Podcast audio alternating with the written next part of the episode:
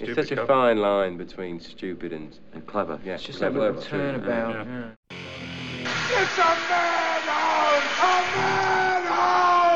Yeah, there seems to be some sort of communique. It's the Ty and Matt Show with Matt and Ty. Let's get some dirty.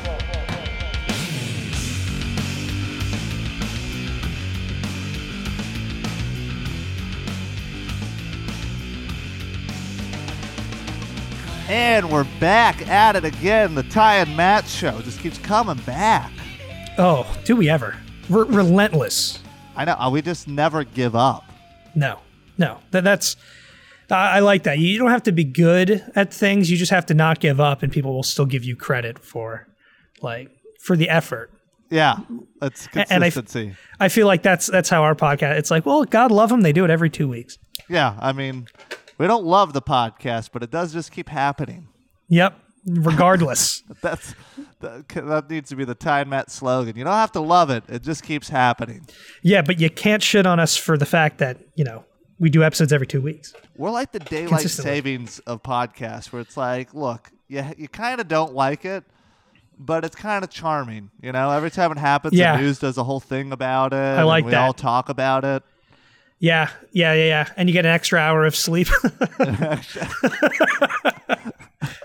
um, Well, yeah, I love. because we wind you down. Yeah, th- this time of year, I love those news stories. Th- those those yearly, like they do the same thing every year. If you're working in news, like that's the greatest. Like your daylight savings stories, Yep. and then we have another one coming up this week, and they do this one a couple times a year. Busiest travel days. Busiest travel days. I love those. airport delays. Damn right. You send the reporter. holidays. Are the easiest. Yes, they're they're great. I love those where they every year they'll send reporters out to an airport, and then there's the people sitting there like sleeping on the floor, and they're like, "So how's your travel been? Like, how do you think?" And the person has to answer like, "Oh, it's been you know." Been sleeping here for nine hours on the floor. Our flight to Schenectady's been delayed. The, the And- and best the best day had to have been when the, the Atlanta airport. Mm-hmm. Like you remember when it lost power? No, That was a couple years ago. That was I- actually while we were at UCF. The Atlanta airport lost power for Really? like a substantial amount of time, and I just feel like that was the easiest day to work in news. It was just like, just I don't know, send them out there. yeah. Just talk to how like find out how miserable people are. Or Orlando had an issue too. They like because I remember the the monorail system stopped working. Oh, you know how you have to take a monorail to like from like the the terminal to the gates. yeah. Um, that stopped working. I remember the the news coverage consisted of like aerial shots of people walking. Like they had to walk that instead of taking the the monorail. Yeah. Um, that that was the news coverage. Th- those easy news days are always fun. That's what I want. I just want a nice cake, cake news day. Just like, just like hand it to me on a silver platter of like, essentially, I guess it's like a combination of like, if you get a large group of people very miserable about something, Mhm. that's as easy as it gets in news. Yes. It writes itself. You just interview people and they will bitch, and like people watch it at home and then they get to bitch about their bitching. Yeah. Th- this time of year is perfect for that because you get the flight delay stories. You get here we up up in the north here we have the snow stories, which are the the uh, the equivalent of like the southern like gearing up for a hurricane stories. Yeah. Um, and then we also get Black Friday stories where they interview the people waiting in line. Oh, I yeah. love those. It's like again, there, it's always like clockwork. You'll see them like Wednesday or uh, they, they may have already started. They might start tomorrow, And where you'll get the people. like a Target employee being trampled. Yep, yep. That Or- or- happens. Or, the person sitting in front of a Best Buy to get a TV like only slightly cheaper than they could get it at home if they just ordered it online. But they they're gonna camp out. Yeah, th- this is a great time of year for like hacky news, which I, I enjoy for some hacky reason. news. Yeah, no, I like hacky news. hacky news is fine. I, you know, the news industry's kind of dying. That's no secret. Um, traditional, the traditional one for sure. Yeah, the traditional, news. one. Um, but I, I've, I feel like there's just something, and it's probably because we grew up with it. But there's something charming about hacky news in the holiday season It, it kind of all just kind of goes. I don't know what it is. It just goes. It goes well with everything. You know. Oh yeah. It's Oh. like the weather's changing. The news is getting hackier. Yep. You're starting to see your family more and more. For me, the highlight of hacky news season comes on New Year's Day, and this is specific to where I'm from, because a Pennsylvania Dutch tradition is that on New Year's Day, for good luck, you have to eat pork and sauerkraut. Whoa. I know. So you just I have to don't- have like a Bavarian diet for one day. Yes, apparently. Apparently that, that means good luck. Uh, but what's so funny to me is that all the news stations cover this. They cover this phenomenon by sending multiple reporters to different like church banquet halls to like ask people about eating pork and sauerkraut, and they do it every year. And it seems like the worst assignment because it's all it's all old people eating cabbage. Like the poor reporters just got to stand in that room of just old people and cabbage funk and report about how this is supposed to bring good oh. luck. Like it's the worst assignment, and I lo- it, it cracks me up every year oh, because it's like who cares? I like I I don't know, but but again, it's one of those like well we can write this onto the calendar of news coverage. I, I mean, I can tell you, having been on that side, it is kind of nice when you can be like, well, at least we can write about this thing. Total. Well, yeah, because Yeah. got- it's substantially easier. Oh, for sure. Although the, the the busiest travel day of the year always makes me laugh because they'll do that about four to six times every year Oh no, we, for we different it at- holidays. yeah, we we've done it like uh, I feel like every holiday that comes up, the Weather Channel's talking about this is uh, a busy busy travel day coming up, and then they show you all the airport delays, and it's always Yeah, it's always the same airports. It's always the same Oh, airports yeah. get totally fucked. yeah, and, and or people flying to the same like in the winter. If you're flying to northern cities, like you're gonna have more problems. Yeah, Like if you were flying from, I mean, obviously that backs everything up. But if you're going like Orlando to, you know, Atlanta, for instance, or Orlando to somewhere else warm, it's like you're not going to have as many problems. Won't be as big of a deal. I mean, I just had to get done with like uh, some flying. Um, I did my I flew to the West Coast for the first time. Oh wow, I call it the left coast. The, left It's coast. a little thing I do. Uh, yeah. So first time on the left coast. Um, it, it was my first uh, like four or five hour flight. Mm-hmm. Um, surprise. You know, I didn't. I got like three hours of sleep. Um, because I had a I had to do like a stand up thing, and then immediately had to go home and pack because I didn't pack at all. Get on the plane. It got delayed multiple times. Finally, get on the thing. We fly out, and then it's like I had to wait probably three hours for a bus to take me to Hollywood Boulevard because that's where uh, I went out to visit Nick DiLorenzo, friend of the oh, show yes. and you know it was just a very long day but it was my first time in la That's Uh, cool. I don't think i fully sold out you know i did go out there thinking something was going to shake up i thought you know an agent or feature deal Yeah, I thought they Uh. frequent the airport. Like when you get off your plane, they're just there. And they're standing there waiting. it really blew my mind you know i did a couple open mics i even spent five dollars you have to spend five dollars to do an open mic there and i really thought okay well that makes sense five dollars and then maybe you get like a manager Mhm. but it's just comics it's like this is what what is this Like, Yeah. we're literally just gonna workshop material that's all we do here so That's, that's a bummer. yeah, it was a huge bummer. um, but it was really funny. The first one I went to was probably the most LA open mic because you pay your five bucks, uh, you go in, it's uncomfortable open mic material Mm-hmm. for like an hour, but they have like a craft services table. Oh, with wow. a bunch of snacks, and then afterwards the host comes out and he's like, "All right, who wants to smoke a joint?" And then all the comics sit out behind this place, which, by the way, is only the back of a clothing store. They always put. They, there's a lot of mics in weird places out there. Yes. So you're in the stock room of a clothing store, and then you go out back after that, and then you smoke a joint in this alleyway. And I'm like, this is by far the most LA open mic you could ever be at. Um, so that was, I guess, something. You know, I didn't Yeah. get the agent, but I got, I got to hit a joint in LA. I, I did see a picture of you with Nick at uh, Jimmy Kimmel Live. How was that? That was Jimmy Kimmel Live was super dope. I got to hang out in the green room, which was fun because uh, it looks like a speakeasy. It's like this like lounge.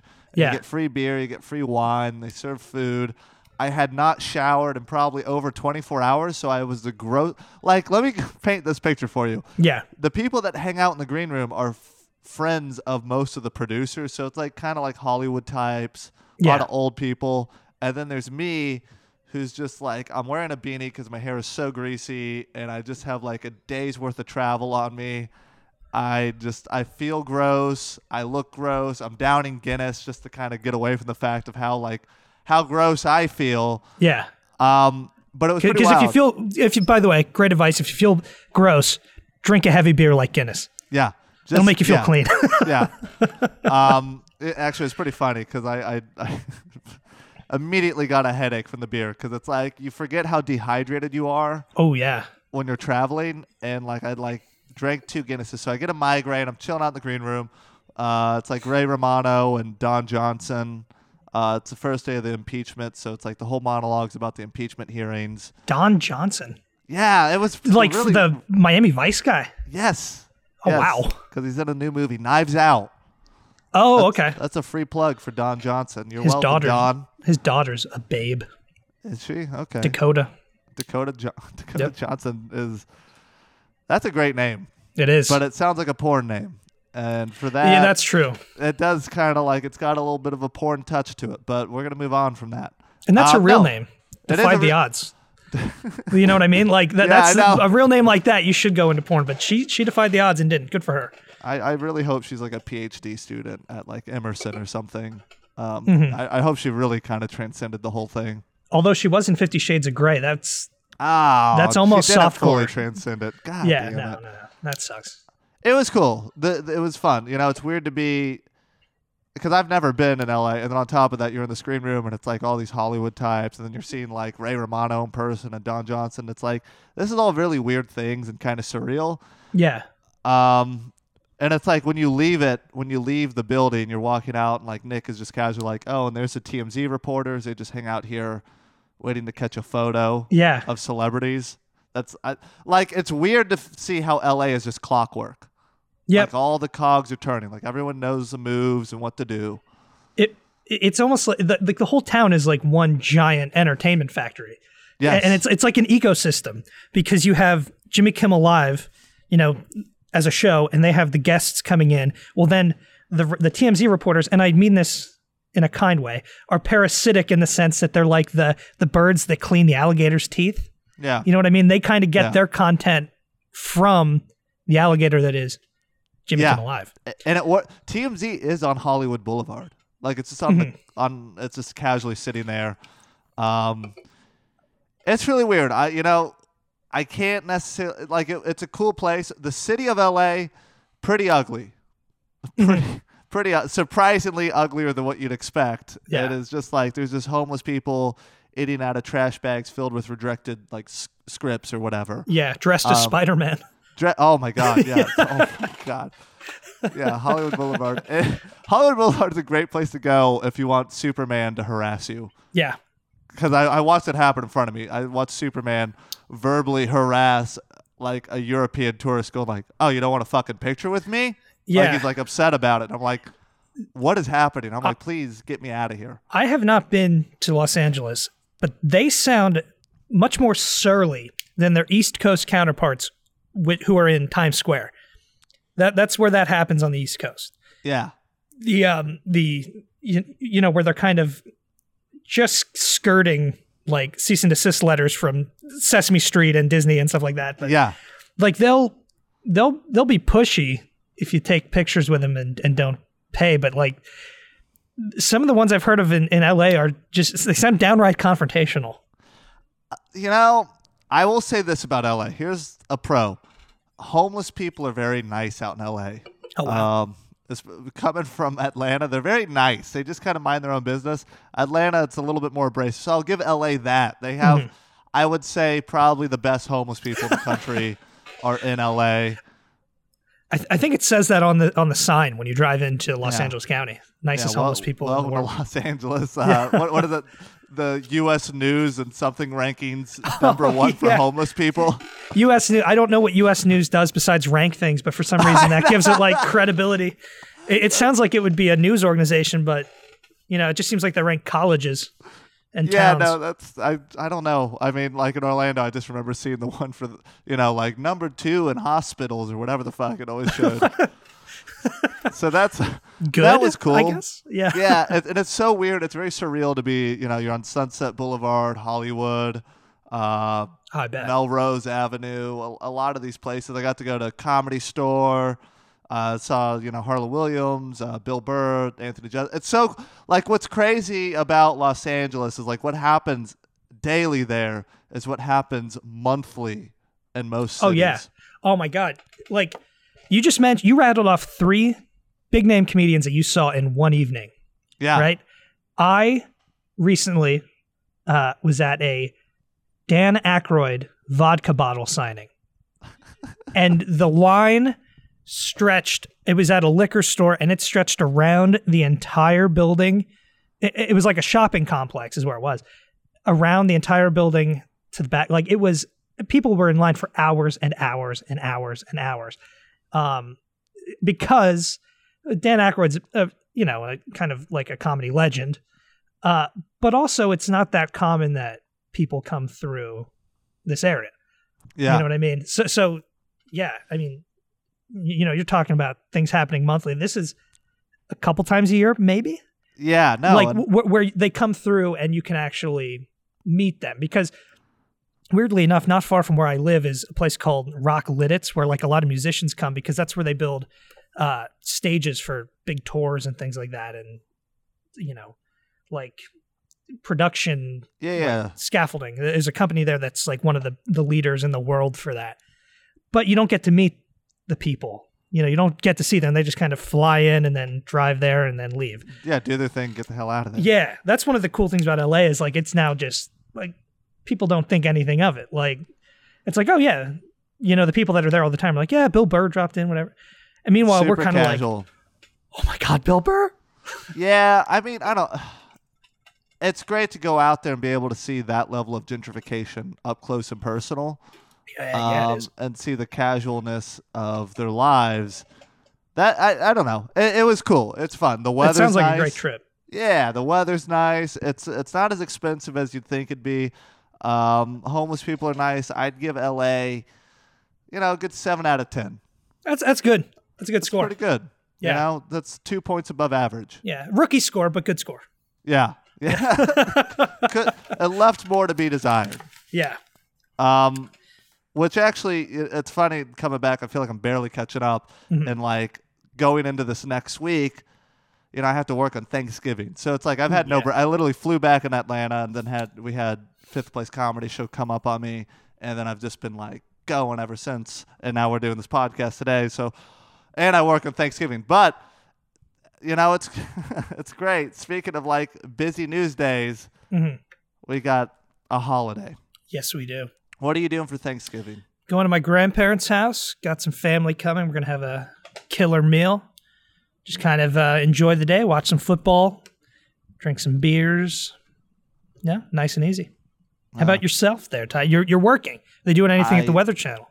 Uh, I think uh, what what is it? Uh, what's the Boston Market? I think we're eating Boston Market, Boston Market's pretty good. and we're making live TV happen. What better way to celebrate the holiday? Yeah, Although there is one thing, you know, just in case, I know this happens in a lot of places. That that game that you sort of, I I call it a game. I don't know if game's the right word, but that tradition where you go around the table and you say what you're thankful for. yeah, Right? You have you you've done that?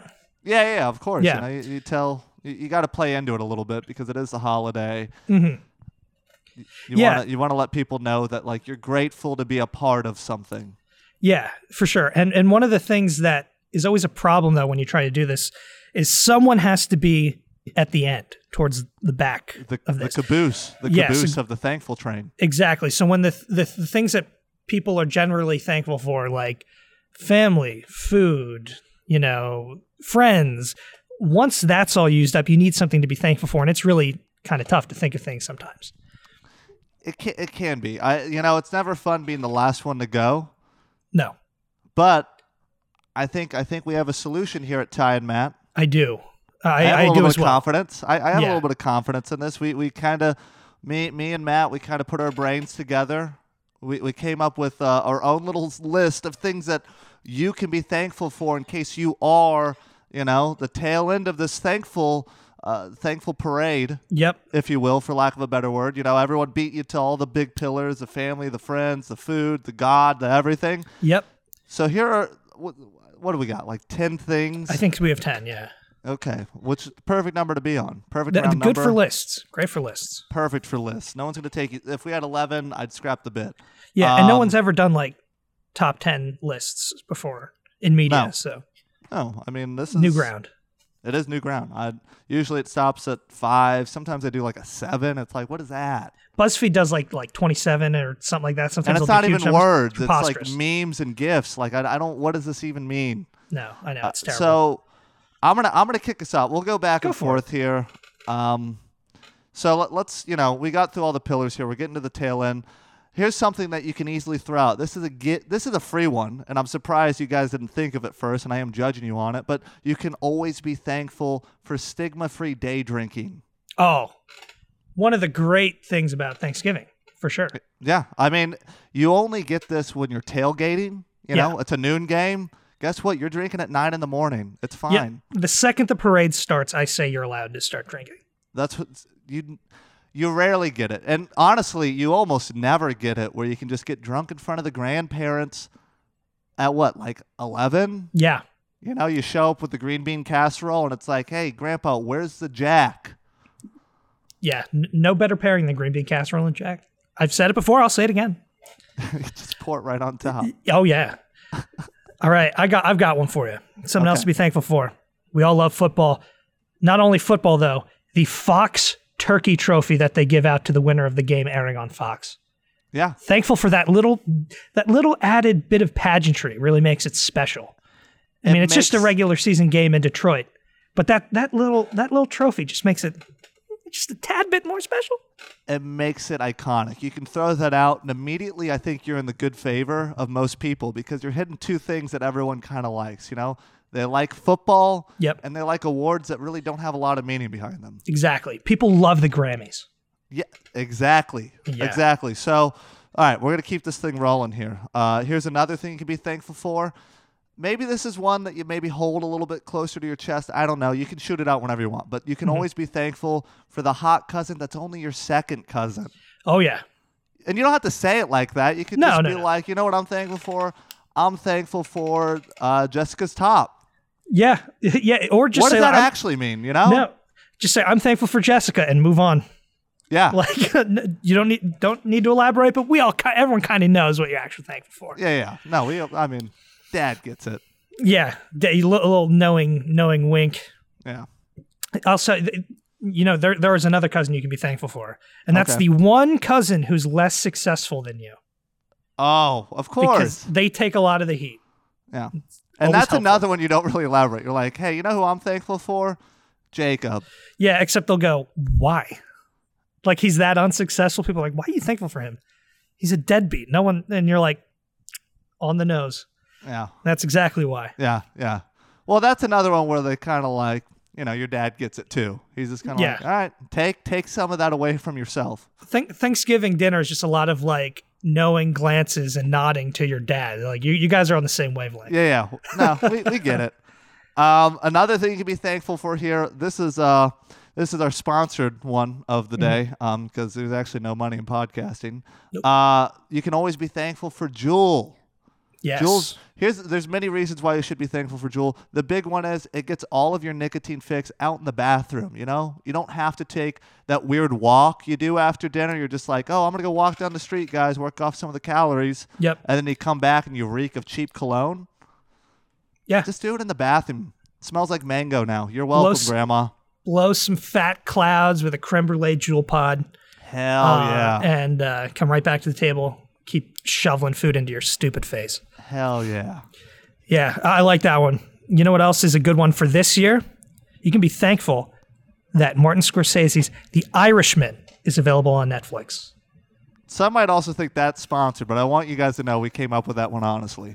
No, I mean, it is getting all sorts of accolades in the press. It's being called one of the greatest movies of the year. It's a sure Oscar bet, but, you know, I mean, And if you go to Netflix right now and you put Ty and Matt show in, you do get 10% off your subscription. But this is honestly, this was just a thing that we kind of came up with because, like Irishman, it's a great movie. It's you can watch it with the family, you can watch Oh, it with friends, you can watch it by yourself. De Niro, Pacino, Pesci. I mean, what else do you need? Come on, what a film.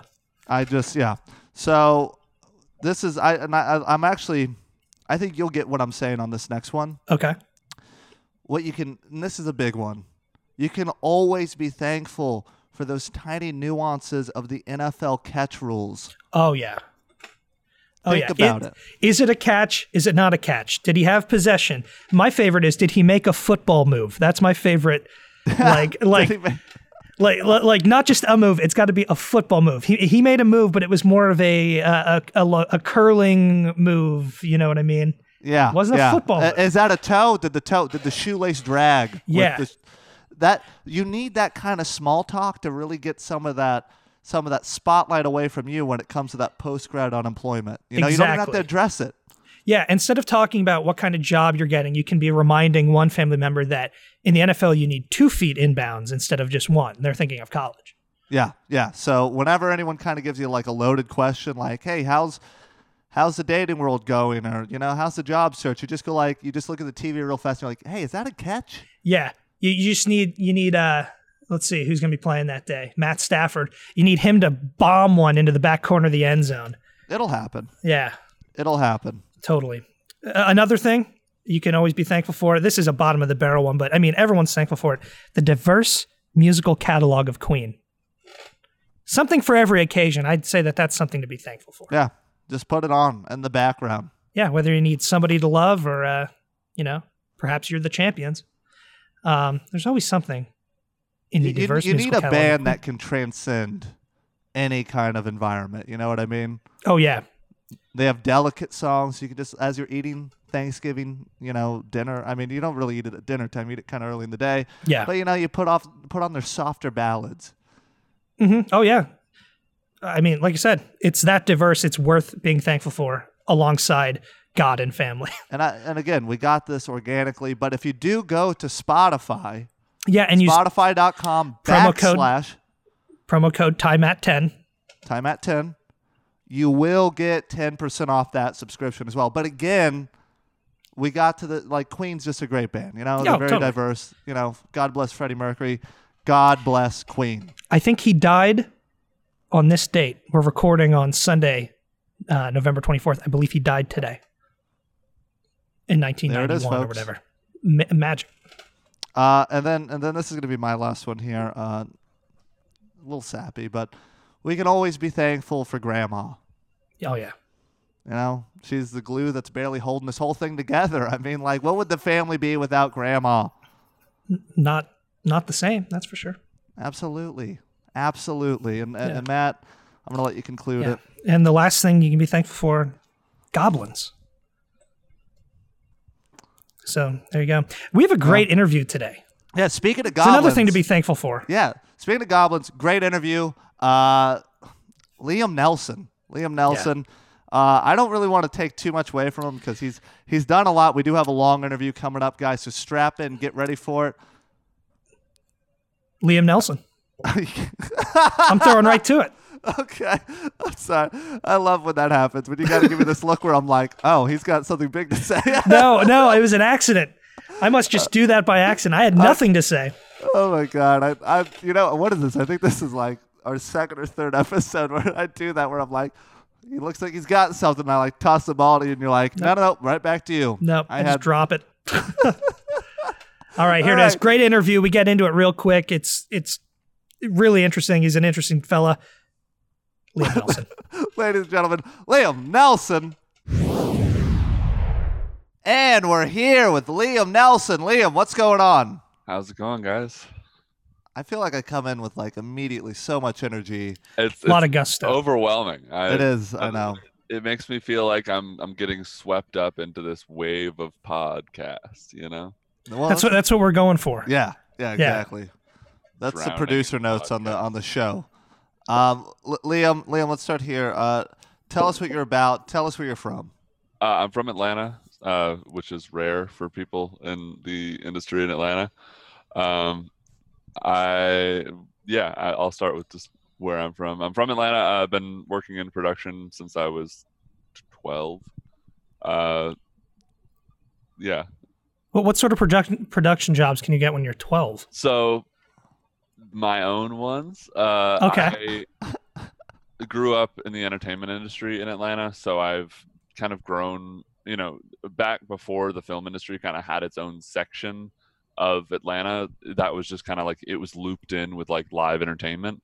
Mhm. Uh, and so I grew up with a lot of really talented video and film professionals kind of around me. And then when I was 12 and decided to write my first 30 minute short, I was able to convince an entire team of 15 industry professionals to come take direction from a 12 year old uh, and help me make my first 30 minute short, which is, you know, the script is hot garbage, but everything else about it's cool. And it, it was a, an experience that I definitely like appreciate because I was able to, you know, just jump right into it and see this thing that I maybe wanted to do and just kind of like do it at the scale of what I intended to do it in the future. So it was a great experience. And then, you know, just like being continuing down that road and working with the same people as I get older too. It's it's really fun to show up to a set now and see like the DP from my short film when I was 12 and be like, "Oh, cool. So like I'm actually producing now. So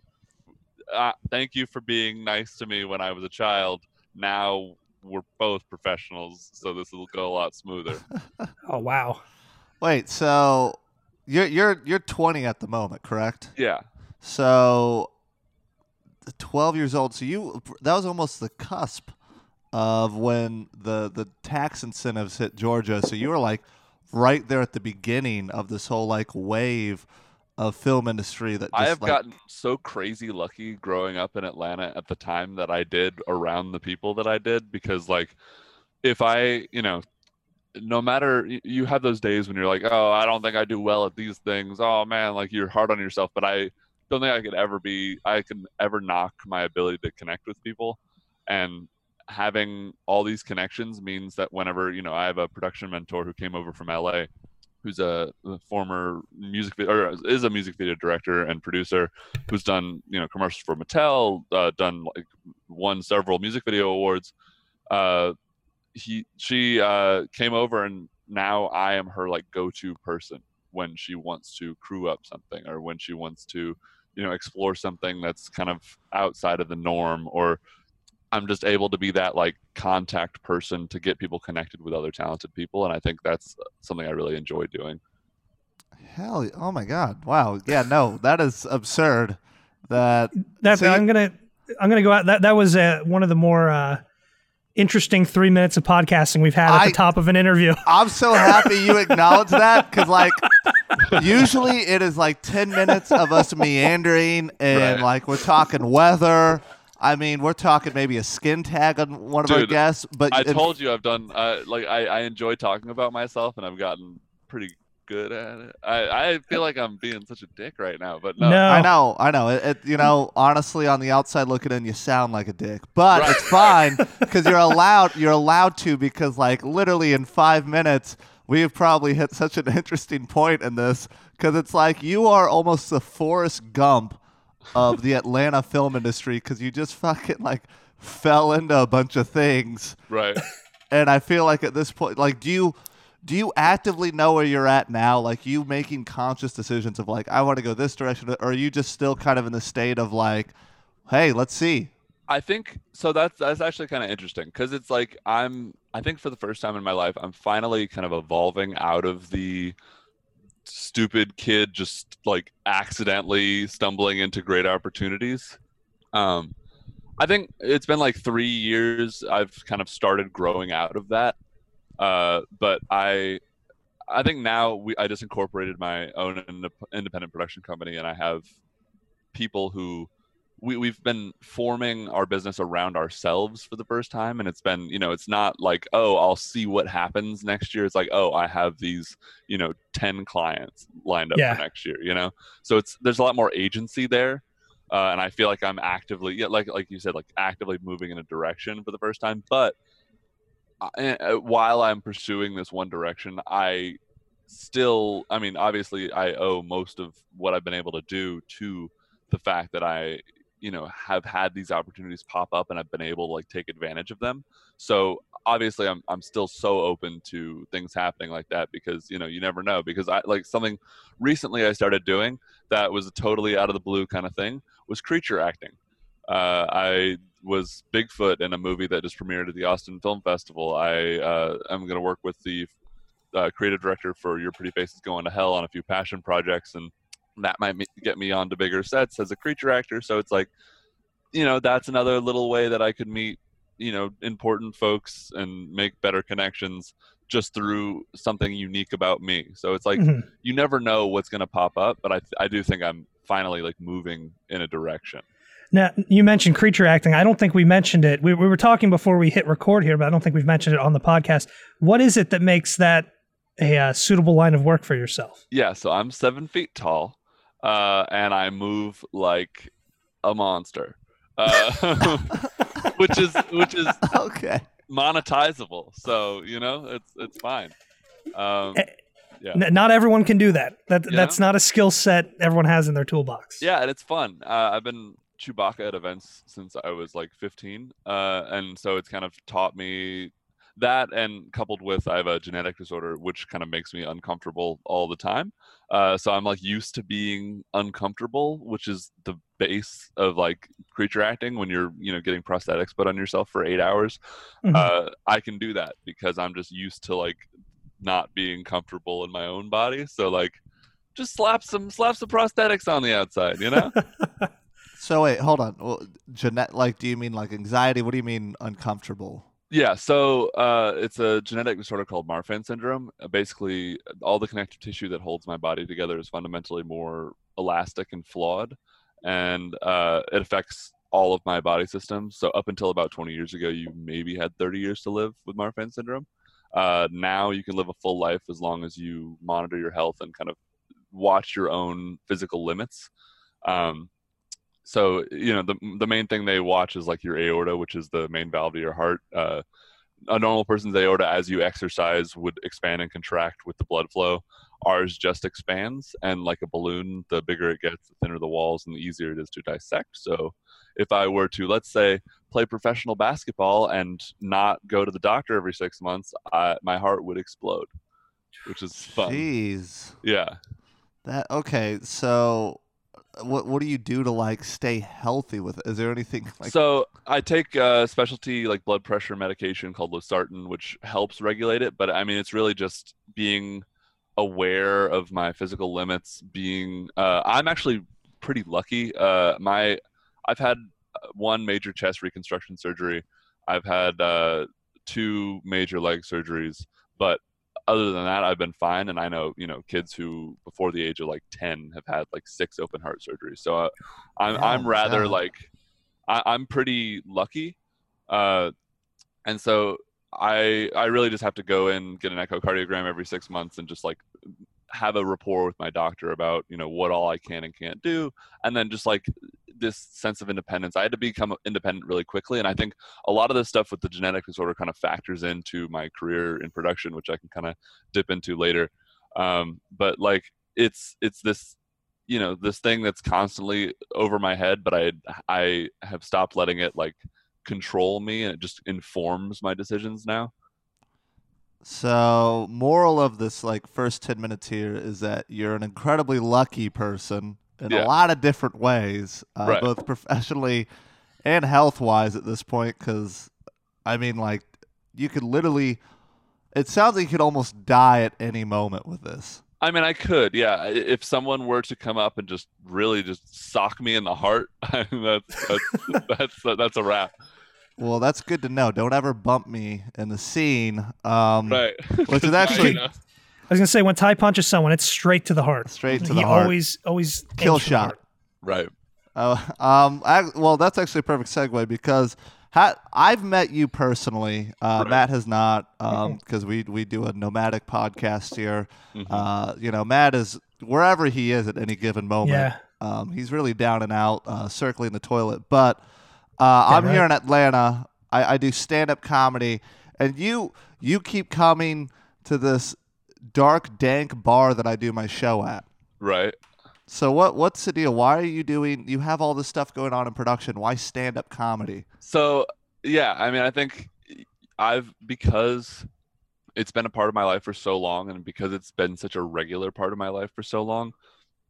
Uh, excuse me. I need uh, an opportunity to do something just for me, uh, and so I started actually shooting for a few local comedians, Will Foskey, uh, Brian King, uh, and that, and I actually got a bucket spot at your show, and went up and uh, felt good about it and enjoyed it, and it's something that I, you know, I've always considered doing, but I, I never really like found an excuse to just dive in, and that that's what I needed, and you know, meeting you guys and hanging out, like your show is one of the ones where I feel very comfortable. So I, I, I feel good like coming back and I, I still, I still shoot a lot of the shows, even if I'm not going up. So it gives me an opportunity to kind of get more embedded in the stand up scene by being the guy who will shoot your set high quality because I have a Blackmagic Pocket 4K. So, you know, that's much higher quality than Jeez, most of the other most of the other, you know, random guys who'll come film your your comedy set. Yeah. Um, and so For- for- yeah, oh, sorry, but I was gonna say for those that don't know, what he just described is a very nice camera. it's yeah, it's a very nice.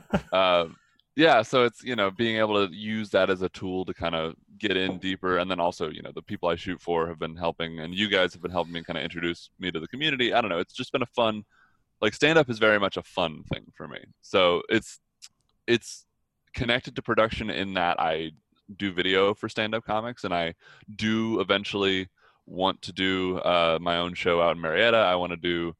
Uh, comedy specials for people. I just shot something for uh, Neil Nanda, who came out from LA. Uh, he I shot like a 45 minute special for him at a at a big show in Atlanta. So it's like I I, I love stand up my whole life, and I, I would love to pursue it production wise, but also like the doing stand up is always going to be like a me thing. Okay, so I mean, I, I guess is the end goal to be kind of a, a producer of comedy at some point because it sounds like the performance aspect you're not. That's just totally for fun. That is Yeah. like a I mean, hobby. I think you know, I do want to like obviously I want to grow and get better at performing stand up, but I think you know, I think I just want to tack on the ability to produce stand up specials onto my existing, you know, video business. You know, it's like incorporating that hobby that I love into the work that I do. I mean, not a lot of people get to do that. So I I understand what you're saying. So if you could make a, a special for any name brand comedian right now, who would be your favorite comic to make a special for if you could like plan it out, let's say next month? Well, so it's it's funny because I don't. Uh, there's this guy Mike Falzone out from LA. He's a um, he's he's like a crowd work comic primarily, but I I actually am going to be shooting a show for him up in Nashville. But he's like one of my favorite comics of all time, and just through like shooting for Neil and a couple other people that he knows, I was able to reach out and be like, hey, I see you're coming to the South. Like, can I come out and shoot for you? So it's yeah Wow. Mike Falzone. yeah Okay. I I think that's so interesting because because when you think of like stand up specials, th- they're they're pretty simple on a like a surface level, Mhm. but the best stand up specials you've ever seen, you in like the universal sense, always have something. They're always like shot in a way that you you almost can't put your finger on when you're watching it, Mhm. um, but it just kind of accentuates the comedy itself. Is that sort of one of the enjoyable aspects of shooting comedy? Is is trying to find those little things that's going to make a special kind of stand out from the crowd? that's a that's a funny use of terms because that's the name of my feature documentary. We'll What- get back what- to that. Oh, Standing out in the crowd. yeah um but yeah no it's uh it's it's fun i i actually most of the time when i'll shoot you know casually out at bars i'll actually just leave it I, i'll shoot 4k and i'll just like zoom and post but yeah like having you know little things where you track them you you add that element of like dynamics to what they're doing and you know eventually when we do get our own show that we shoot specials at uh, we're gonna have you know three cameras one like roaming behind the audience. Like we'll be able to really uh, get it to exactly like like have that element of dynamics and, and accentuate exactly what, what you're talking about. Like really help emphasize the, the punchlines and help them convey their message just on in the visual medium too. Like not just relying on what you're hearing but like what you're seeing should help that. Wow. Yeah, I mean that that's kind of the direction, especially the Netflix ones are going. I think uh, there's one by like Jimmy Carr, his most Yeah. recent one, where it's like it is a ton of production value. Like at some points, like they almost have either like a jib or a steady cam coming out and almost like half circling him, and it's Yeah. absurd. Like how much is being put into what once was just maybe two, three camera setups back in the 70s and 80s. It's Right. Now jibs, multicam setups. Uh, because I I, think mean- it's worth it. You know, it's it's like like you said, that's some of the best. Those are the best specials, not just because you love the comedian, but because you love what you're seeing. You know, and it's you you want a a, a fun a fun viewing experience for the people who do decide to sit down and watch it. Uh, that that's so true. I'll tell you one like one of the specials I always think of when I think of like favorite comedy specials. I forget the name, so yeah, it sure sounds like it's my favorite. But the the the black and white Bill Burr special hmm always Uh, stood out to me, just oh, simply because it looks different. That's in not Paper Atlanta. Tiger, right? No, Paper Uh, Tiger was the new That was one. the next one. Yeah. yeah, the previous the- one. You're forget the name about, of it. He did that literally. Uh, wasn't that at like Buckhead Theater or something? He did it I here think in so, Atlanta. Oh, was it Yeah. really? Yeah. Um, I don't know the name of the special either, but uh, as it up on much as I, computer. I'd love to go uh, deep into stand up, trust me. But I think there's there's more interesting things here to get to because I, I recently uh, was at Liam's studio uh, where he, he, he works on a, a bunch of different projects. Uh, but there is one specifically that I want you to talk about, and I think you know which one I'm trying to get at here, Liam. So the I'm gonna, puppet one. of course, of fucking- Yeah. Oh my yeah, like come everyone, on, everyone Don't be coy. puppet one. well, Uh, it's all right, yeah. puppets. Yeah, yeah. So I work with the former voice and puppeteer for Kermit the Frog, Ernie, a bunch of other Muppet characters, and we produce a live show once a month. That's like a call-in, uh, a call-in show with an internet troll character named Weldon, the IT guy. IT stands for Internet Troll, and he basically just takes calls from viewers, uh, wants to hear how miserable their week was. Uh, he's been, you know, raised to be this mean troll, but he has a heart of gold. And so we're still really like getting into his character. But uh, we do little interstitial segments every week or not every week every month whenever we do the show. Uh, usually it's some sort of parody of something. So we'll do either a song parody with elaborate costumes and uh, he's actually you know learned apple motion specifically to you know do these elaborate like compositions with all these puppets. So we'll shoot like four different characters. Uh, we'll shoot everything on our green screen. So we'll shoot like four different characters uh, all in different costumes all you know interacting with one another. So just like doing four different takes. And we've learned how to like layer all of these characters so we can see everything live while we're recording the next take so it's uh, we but we have had the opportunity to get a lot of uh, celebrities who are on the shows that we are par- parodying uh, like st- we did one last month for Stranger Things. Uh, it was called Stronger Thongs. Uh, but we got uh, the guy who plays Dustin and the girl who plays his girlfriend in Stranger Things uh, to help us kind of intro the piece a little bit uh, because he does these Comic Cons uh, and we just go out there with a green screen and it's like, hey, can we have 10 minutes of your time to come watch this video and just come do a little like intro segment with us? And it's who's going to say no to the guy who was like the voice of their childhood, you know? Oh yeah, you, you can't turn down Kermit the Frog. It's yeah, impossible. so we initially started by doing uh, an interview show live from the Comic Cons, but when it's just me, him, and his wife, and he and his wife both had both had to operate the puppet, and I had to operate the live switcher, switching between three cameras live at a Comic Con where the internet is you never know. Uh, and it, we have to get there by throwing everything, like including an entire set, uh, lighting, cameras, like live production gear all in the back of my Ford Flex along with all of our luggage and drive to Kentucky. Uh, it's just it's just not something that was like realistic to keep doing. Uh, so we have kind of shifted to doing some pre-recorded segments at the Comic Cons that will roll into like the mid-roll of our live show. The craziest thing you said there was that there's actually hopes and dreams in Kentucky. Right? Um, that okay, that's what I really want to get to. What what so where do you want to take where do you want to take this? Like where does this go from here? So you guys are, are producing, you know, Weldon the IT guy. Wh- where does it go though? I think for right now, we're just kind of establishing our audience and, and growing the people who watch the show and kind of reintroducing him to the public because uh, he was very publicly fired by Disney for uh, because he put up too much of a fight on character changes. So they're like, ah, we know you've been working here for 40 years, but we don't want you anymore. Goodbye. Uh, over the phone, they're like, oh, sorry. Like they had been telling him he's going to be a creative producer. Uh, but then one day they just decided they were tired of him, you know, putting up a fight on character changes with Kermit uh, because he was trying to kind of preserve Jim's legacy, and they just fired him uh, and and tried to make it seem like he was retiring, uh, and then he had to go on this big public campaign against Disney for doing that. Uh, so you know, the, he he really went through this hard time. He, he had his brand like they tried to really defame him like to, they called him like a mean bitter old man which is the funniest thing in the world to me because i've worked i'd say 300 hours straight with this man in a cold damp studio uh, and not once has he gotten frustrated not once has he has he like raised his voice at me. He's never been that mean old man. He has been incredibly kind and patient and a great like project partner for everything here. Um, so it's you know having this like really giving him that phoenix from the ashes story and like giving him this new thing for everyone who cares about him to latch back onto.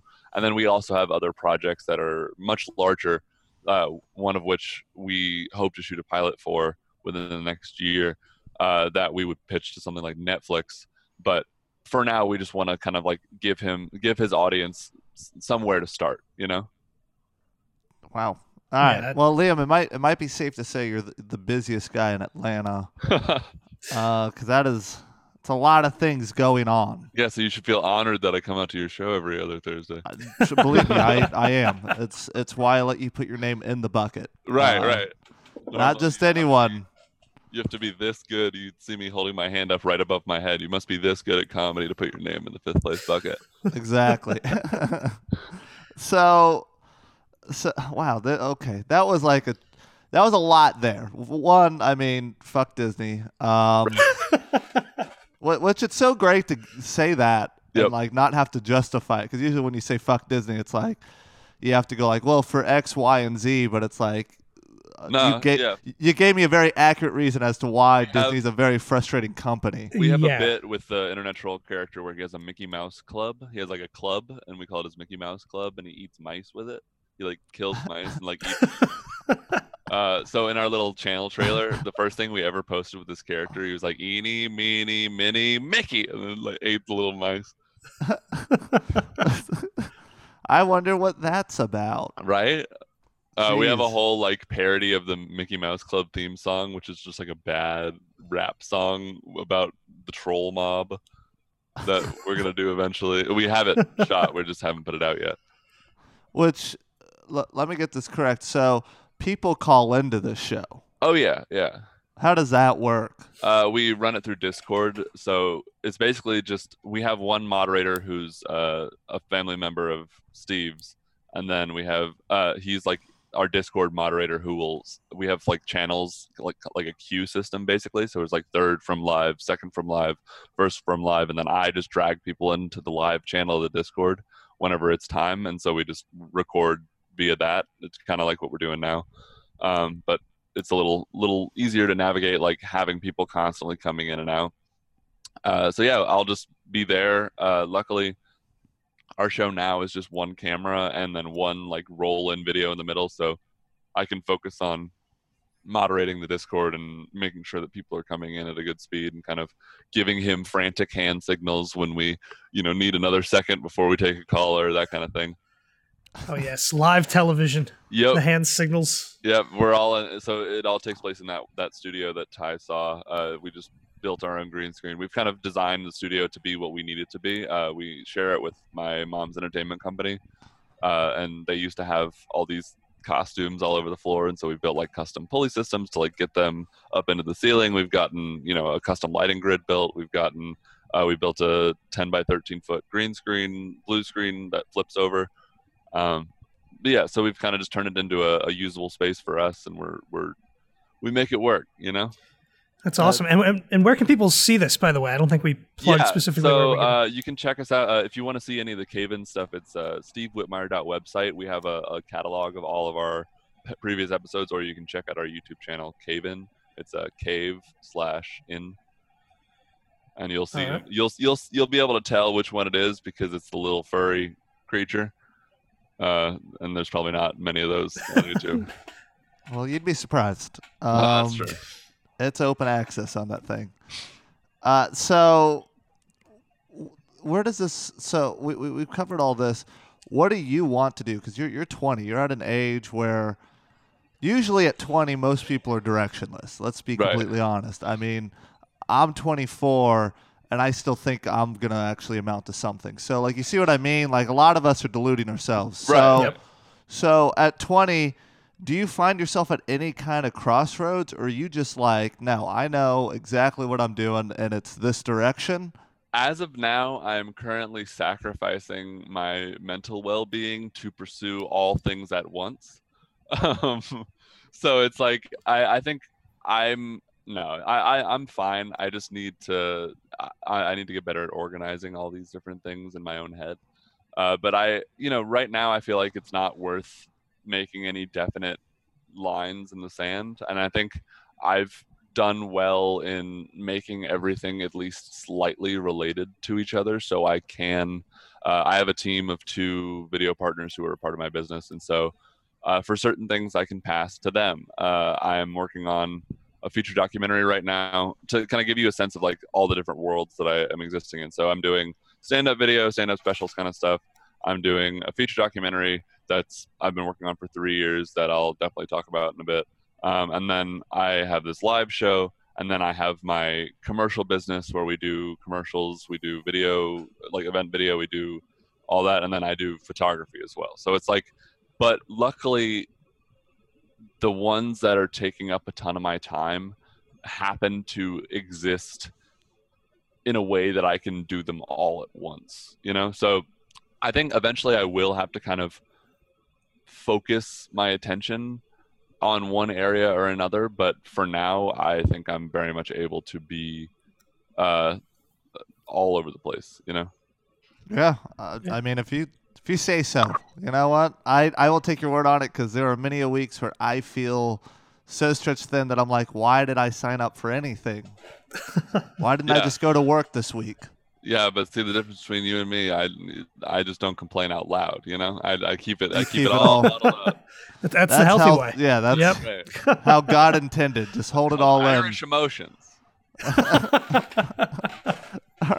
So, three years on a feature doc. See, yeah what? What? First off, explain what the doc is, and then why is it three years? Yeah. So, uh, like I mentioned earlier, I have this thing called Marfan syndrome, and I decided I wanted to make some sort of documentary about Marfan syndrome when I was 16 after I had a major chest reconstruction surgery because uh, my kind of experience with Marfan syndrome was I was diagnosed when I was 11 years old, and up until that point, everyone I had ever met, including everyone I cared about, had told me like, "Oh, basketball's the only thing you're allowed to do."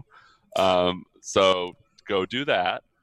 Uh, and then all of a sudden, that one thing was taken away from me uh, by this health issue, and coupled with the fact that when I went home and Googled Marfan syndrome, the first thing I saw was "you'll die before you're 30," um, because that just used to be the case. So I, I went through this really big moment of I had everything in my life change. I went into a really dark place for a while, and you know, while I was still pursuing production, it, it helped me recontextualize what I enjoyed to do.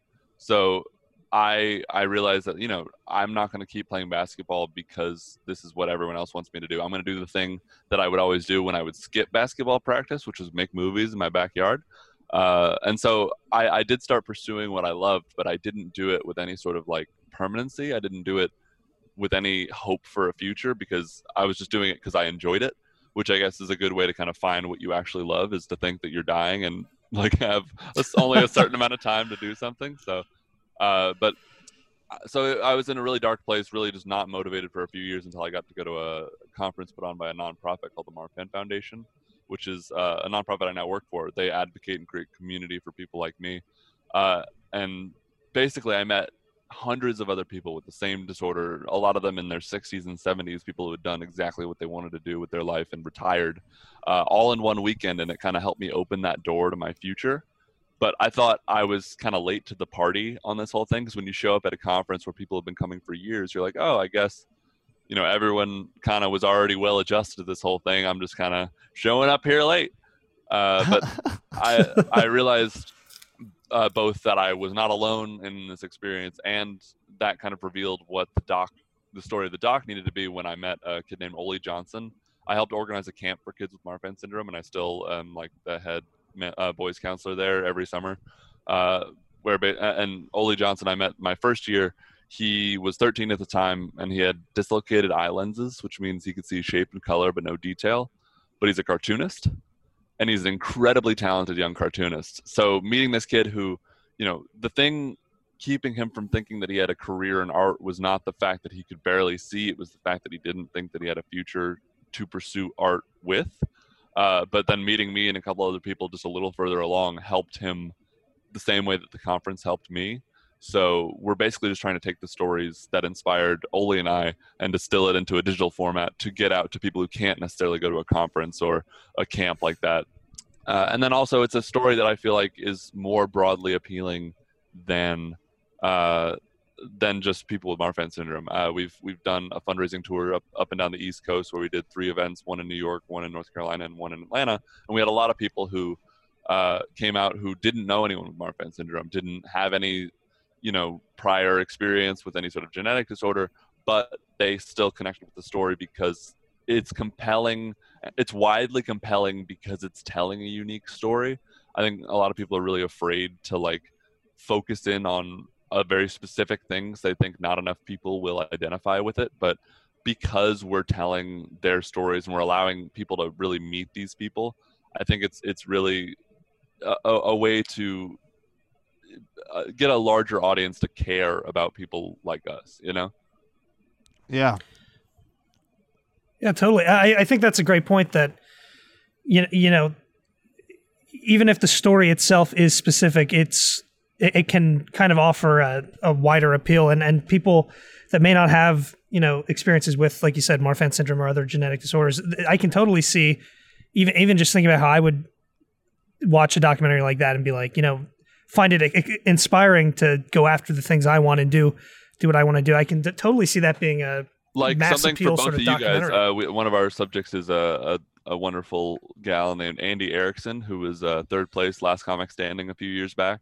Mhm. Uh, she has Marfan syndrome, talks about it on stage. So, like, you know, even if you take nothing else away, you get to see a comic doing well and like hear her talk about how she, you know, turned her circumstances into comedy. You know, I, I I think what out of all that was really kind of surprising is like a, a lot of people almost take anything as a reason not to pursue something, not to do Yeah. something, and it's crazy to see this community of people that kind of you know you get dealt a bad hand.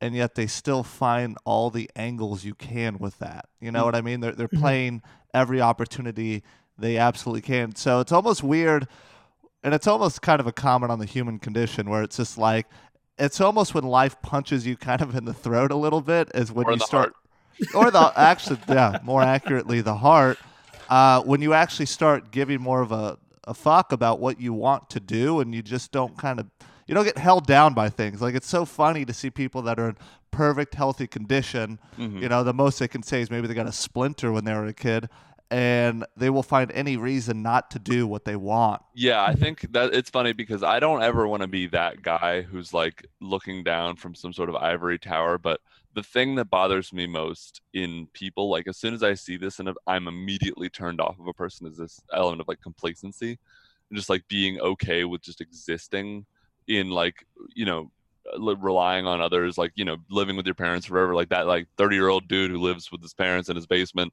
like that, that person I could never feel a connection with because it's, you know, they're basically squandering this perfectly healthy existence that I still don't have, but that I just realized that I like could get a fraction of. You know, like they don't have to worry about. Well, be, Uh, now you're, you're going into like supervillain territory right, Right, now. right. Be careful. Uh, I, I'm gonna come out there and I'm gonna steal that life force. Uh, but yeah, so I'm. But really, it's like it's. I I've had to do so much to kind of overcome obstacles in order to just live in the way that they get to anyway and just to see them like not care kind of kind of bugs me you know Mhm. Yeah, I mean, you'll never beat it. It's just it's one of those things that's always going to exist where people. It's almost like you, they want to be convinced that they just can't do something, even though it's like you can point to. I mean, look at this person whose heart's about to explode, and they're doing stand up, or they're drawing ca- cartoons, or or they're literally making a fucking documentary about the very subject. hmm Um, I think, and it's funny because you mentioning that there's like reasons not to do something, and and how we've found like uh, the community has found ways to do what we can do. Uh, I wouldn't be where I am without Marfan syndrome. You know, yeah, I, I wouldn't have the same drive to work. I wouldn't have uh, a lot of the same opportunities. Uh, this documentary wouldn't exist, and this is the thing that I've poured my heart and soul into for the last three years. So I wouldn't change it for the world, but also, you know, it, it's still a hard thing to deal with. You know, Uh, of course. I mean, I but there's not. It doesn't seem like anything's holding you back at the moment. You've at Yeah. 20 years old, you've done a lot of things uh, people have yet to do. You know how many times I I, I mean I've done stand up for a little over a year now, and just in that short amount of time I've done it, I've probably had at least 10. It's usually some middle-aged white guy come up to me and go like, "I've always wanted to do stand-up. Like, Mhm. how do I do it?" And it's just like I don't think they ever like the advice, which is just you just do it. yeah, It's as simple as like you know pen and paper, or even if you just want to go up there and do nothing. I mean, we've we literally just before we did this podcast, we were talking about a comedian in our scene that a lot of times he goes up there without a safety net. but he, he- does it, and he, he- and he like people love it a lot. Exactly. Yeah. So you've almost lived what feels like two or three different lives, different timelines, and just your one. Well, you know, you got to hop to it because just in case that 30 year estimate is correct, you know, just got to make sure make sure we pack it pack it full of stuff. okay, true. Okay, that's that's a. I think that's a better way to look at it because I can see the the urgency now. yeah, So you don't. You're not in college. I'm not. Was this like part of the decision? Did you feel like college was going to be a waste of your time? My college experience, my college application experience was really interesting. Um, so I was approached my junior year by the head of the Harvard film program, uh, and they asked me to apply, and so I did. And I applied to a few other film schools too, like Emerson, USC, you know, all the standard ones. And I got into, I got into USC and Emerson. Uh, they neither of them gave me scholarships and then i was waiting on this harvard thing because that's honestly at the point before i decided whether or not to go to college i was like you know if i get into harvard i'll go to harvard because you can't say no to harvard like even though i'll be miserable for the next four years like i need to do it just to say that i went to harvard uh, but then they decided on academic grounds that my you know 3.4 gpa was not high enough for their film program What what Oh. nerds? right yeah. Uh, Oh. but no i mean to, for in all seriousness like i my college counselor my senior year told me not to go to college my production mentor who You don't. You don't hear that much. yeah it's literally his whole job to tell me to go to college and he's like dude you don't you're you're wasting your time like do not go to college he's like honestly i would say like i kind of wish i hadn't even made you spend the time applying because like you could have been doing other cooler things in that time. Um but uh it was a mix of you know him the person who is the representation of college in my life at the time uh, telling me not to go, mixed with the fact that I didn't get any financial aid with Emerson, and and I have all I I had started working with Steve right before or like like at the beginning of my senior year, so I had all these like new exciting opportunities in Atlanta, and I've grown up in Atlanta, and I've you know always been a part of the scene in Atlanta, and I've and that's helped me exponentially by just being like ever present in the Atlanta scene. No one ever forgets me because I'm very unique uh, looking, especially. Uh, but you know, like having all these people tell me not to go, plus having all these reasons to stay, and then the fact that like college doesn't have to happen right after high school. You know, if I did ever want to go to college, I could still go to college. I just don't think that that's what I need to do right now. So I actually started off by telling everyone I was going to take a gap year because uh, telling people you're not going to college at a private school in Buckhead is not not a not a hunky dory decision most of the time. Uh, they they usually uh, I got a lot of, like at my own graduation party I had three different mothers of my classmates come up and tell me how I was going to fail because I wasn't going to college. That's always good to Oh my hear. God, at your At own my party. graduation party. I was like, get out of here! Like, what are you doing? I'd love if they like got you the cake too, and they just wrote on the cake like, "Please go to college." Yeah. failure. so, This is you in the industry later, and they just uh, eating you alive. so I, I well, we eventually have to land the plane here, but I, I do want to ask one question because you do have a unique insight in this, and this is the thing. I think being in Atlanta, this topic comes up all the time, but you've almost been a part of the film industry here the whole time. It's been growing Yeah. because it, what it happened. What the incentives kicked in back in 07, 08. hmm Um, what do you think? Like, is Atlanta growing? Is it stagnating? Do you like? Do you want to plant roots here? Do you think it's something's going to happen, or do you think it's always just going to be kind of like Atlanta, the satellite market for Hollywood? I think um, it, it's hard. It's hard to see, especially with all the political things surrounding it right now, too, and not knowing how serious everyone is when they say that they're pulling out for certain reasons.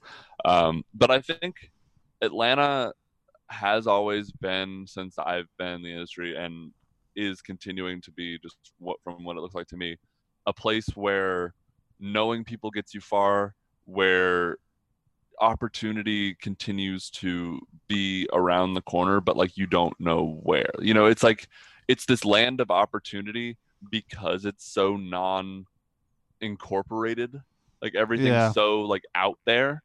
Everything's for the taking right now still you know i mean except for like you know if you want to work on a marvel set that's still you got to like go down some Union. sort of chain of command. Yeah, but like everything else here that really means anything is still so open and if if you just know the right people and know the right things to ask and have the right skills you can become a part of something really great.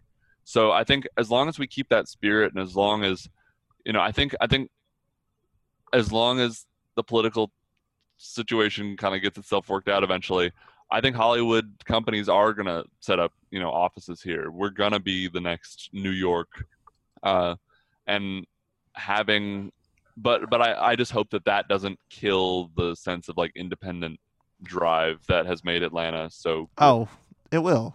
Of course, it will. Right, right. but at like least not, not until not until i retire at least please Uh, yeah, I mean, I, th- this is one thing I've I've said to a lot of my friends. Because I, I out of college, I think I'm the only one uh, at the moment. No, a couple have finally trickled into Atlanta, but I was the only one at the moment that went to Atlanta.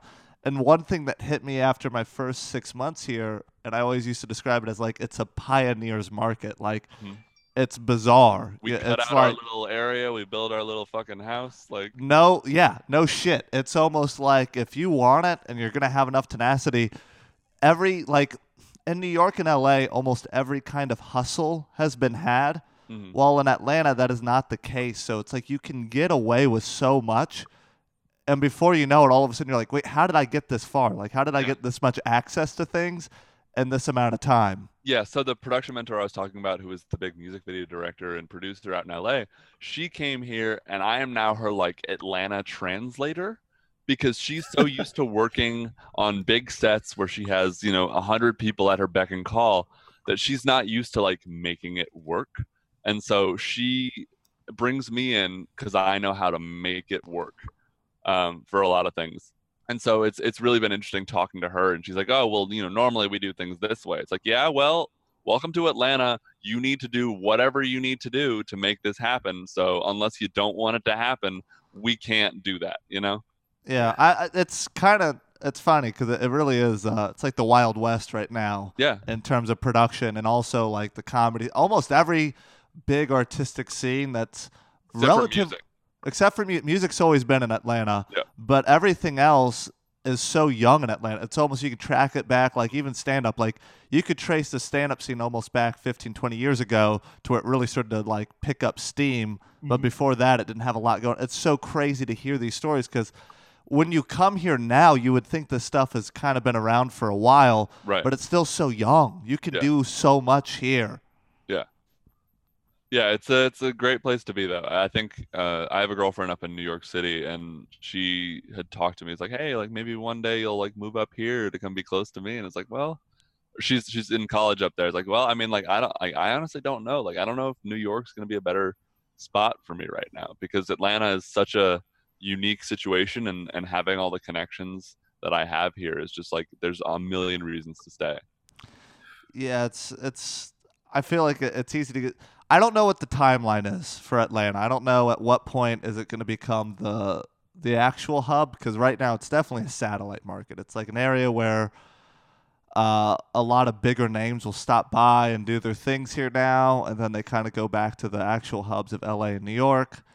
Mhm. Uh, You you can see it kind of on a track record of slowly becoming a hub because I mean obviously Pinewood being here was a big thing, and then Tyler Perry just doubled down and opened some more studio space here, and it's you see it slowly going that way. I don't know. It's definitely not on a highway. I'll put it like that. We're on the residential road to that. Right. Yeah, I agree. Yeah. I don't know. I, I think we reached a pretty interesting point there because Yeah. I, I really wanted to ask you because you've been around since 12 doing this. So I, Yeah. I want I wanted to almost have someone say like, yeah, Tyler, you're not crazy. No, no, you're not. You're definitely not. It's it's it's a unique situation, but it's it's cool because you know, like, I'm glad that we're at this transitional period, and it's been this transitional period the entire time I've been in the industry because it, you know, you get the most embedded in in the most important things whenever they're in transition. You know, it's easiest to kind of like work your way into the like core of something when it's changing.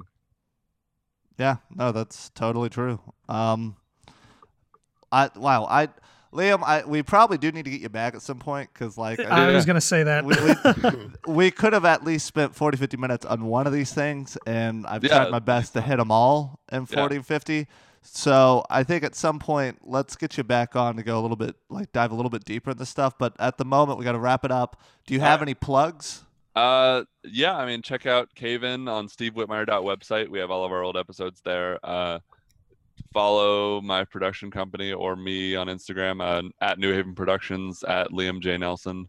Uh, my name's Liam Nelson. It's one letter off Liam Neeson. That's why IMDb is impossible to find. Um, but yeah, uh, other than that, I think that that's kind of all the stuff that I would want to direct people to. awesome. Awesome. liam thank you so much we love you come back when you can okay Yeah, we'll do. Thank you guys. My god Oh my god, Oh, another God. another phenomenal interview just from Mr. Ty and Matt. already pat myself on the back Oh, you gotta. You already gotta. doing it That was a um, great one. Our thanks to Liam Nelson again for joining us. We'll have to have him back again we do because we only scratched the surface. I know we, we really could have gone into any of those. Uh, I, I've got, I, we got to get him back because I, I want to hear more about the production aspect of it. I, I think we had a lot more to go into. Yeah, for sure. So there, you- we'll just have to do another one. That's the nice thing about having an interview like that is it's like, well, we know we have another episode we can do.